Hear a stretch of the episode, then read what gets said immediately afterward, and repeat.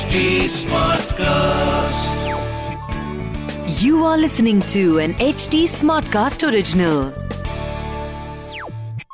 जय श्री राम पिछली बार कैकई ने दशरथ से भयंकर वर मांगे थे।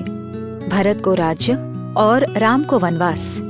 दशरथ बिल्कुल शौक में थे कि कैकई ने ये क्या मांग लिया। पर मन ही मन में उन्हें ये पता था कि कुछ गलत होने वाला है। याद है ना, उन्हें प्रिमोनिशंस भी आए थे। बहुत बुरे बुरे सपने उन्हें आते थे। शायद इसीलिए राज्य अभिषेक में उन्होंने भरत को नहीं बुलवाया। लेकिन उन्होंने ये नहीं सोचा था कि इतना भयंकर कुछ होगा। भरत को राजा बनाना उन्हें मंजूर था। लेकिन ये उन्होंने एक्सपेक्ट ही नहीं किया था कि कैकई राम को वनवास भेजेंगी। कभी हमारे अपने लोग अनएक्सपेक्टेड हार्श डिमांड्स करते हैं। और हम सोचते रहते हैं कि ऐसा कैसे हो सकता है। वेल इक्ष्वाकु राजाओं की अच्छाई का प्रमाण यही था कि वो जो भी वादा करते थे प्रॉमिस करते थे, उसे निभाते थे। फिर चाहे उन्हें खुद तकलीफ़ क्यों न सहनी पड़े। That was the honour of their word नमस्कार, मैं हूँ कविता पौडवाल और आप सुन रहे हैं रामायण आज के लिए। इस पॉडकास्ट में मैं आपको मूल वाल्मीकि रामायण, यानी ओरिजिनल रामायण की कहानी तो सुनाऊँगी, पर हम साथ मिलकर ये भी समझेंगे कि आज के लाइफ में इस रामायण का क्या रेलेवेंस है। आइए जानते हैं कि आज हम प्रभु श्री राम से क्या और क्यों सीख सकते हैं। श्री राम जय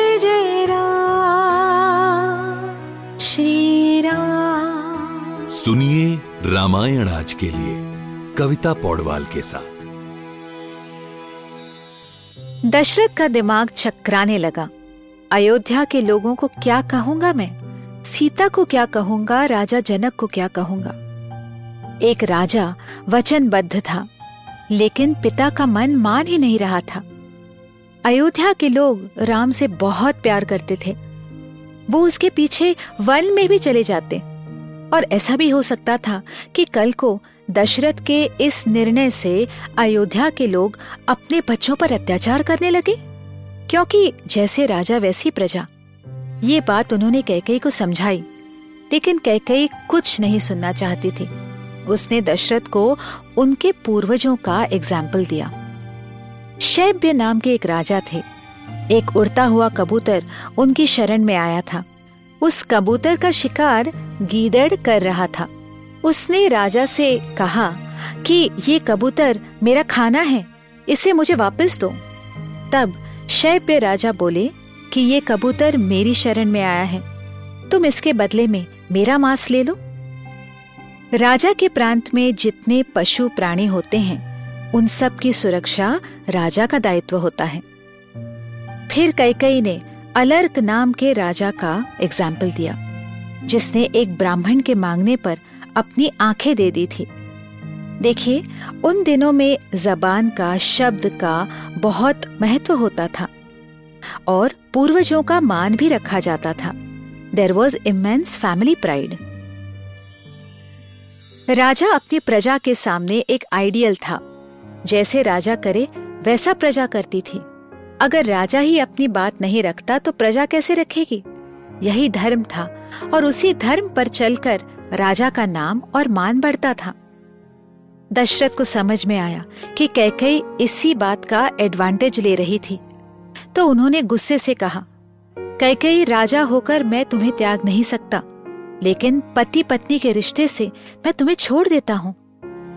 इसका भी कई कई पर कोई असर नहीं हुआ। वह सुबह तक वैसे ही अड़ी रही। वहाँ दूसरी तरफ़ अयोध्या के कुलगुरु ऋषि वशिष्ठ सुबह होने पर दशरथ के महल पहुँचे।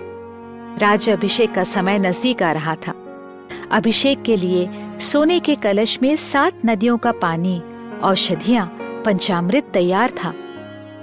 होने वाले राजा के लिए सफ़ेद घोड़ा, सफ़ेद बैल, सफ़ेद चंवर यानी पंखा और सफ़ेद छतरी सारा कुछ तैयार था।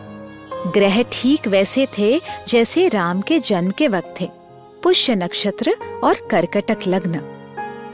पहले सुमंत्र दशरथ के महल में अंदर गए। सुमंत्र राजा के मित्र सारथी और अमात्य यानी मिनिस्टर भी थे। दशरथ को देखकर वो तुरंत समझ गए कि कुछ ठीक नहीं है। कैकई ने सुमंत्र से कहा आपके राजा रात भर सोए नहीं हैं, इसीलिए थके हुए हैं। आप जाकर राम को यहाँ बुलवाइए। कहिए उनके पिता बुला रहे हैं। जाते जाते सुमंत्र अपने आप को समझाने लगे कि शायद दशरथ खुशी से रात भर नहीं सोए, इसीलिए थके हुए लग रहे हैं। राम को देखकर वो तंदुरुस्त हो जाएँगे। तो सुमंत्र राम को लाने के लिए तुरंत निकल गए। सभी लोग, गुरुजन, अयोध्या के लोग इम्पेशेंट हो रहे थे कि दशरथ अभी तक बाहर क्यों नहीं आए। यहाँ सुमंत्र राम के भवन पहुँचे। उन्होंने अपने आने की खबर भिजवाई। अंदर जाने पर राम को बताया कि दशरथ और कैकई उनसे मिलना चाहते हैं और उन्हें तुरंत बुलवाया है।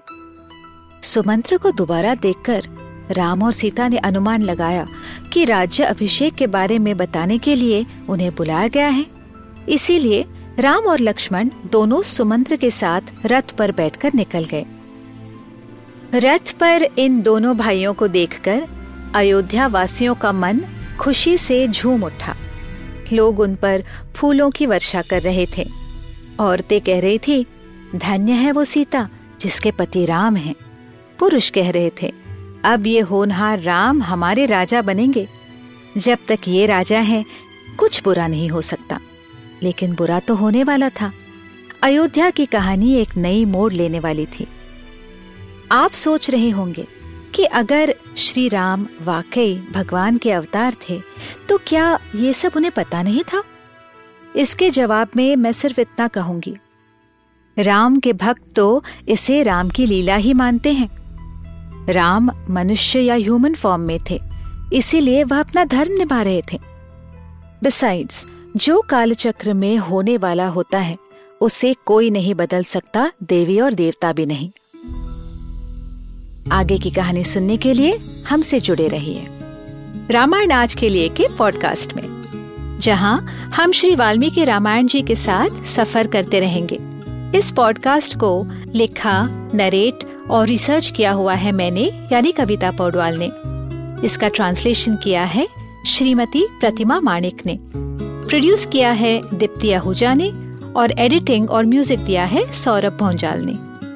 फॉर अपडेट्स ऑन रामायण आज के लिए follow H T Smartcast on Facebook Instagram Twitter YouTube and link अगर आप मुझसे कोई सवाल पूछना चाहते हो तो मेरे Instagram handle at Kavita dot Paudwal पर पूछिए। और रामायण आज के लिए की पूरी सीरीज़ सुनने के लिए लॉग ऑन टू www.htsmartcast.com अगले एपिसोड में आपसे फिर मुलाकात होगी। तब तक के लिए Ram Ram. This was an H T Smartcast original smart Smartcast.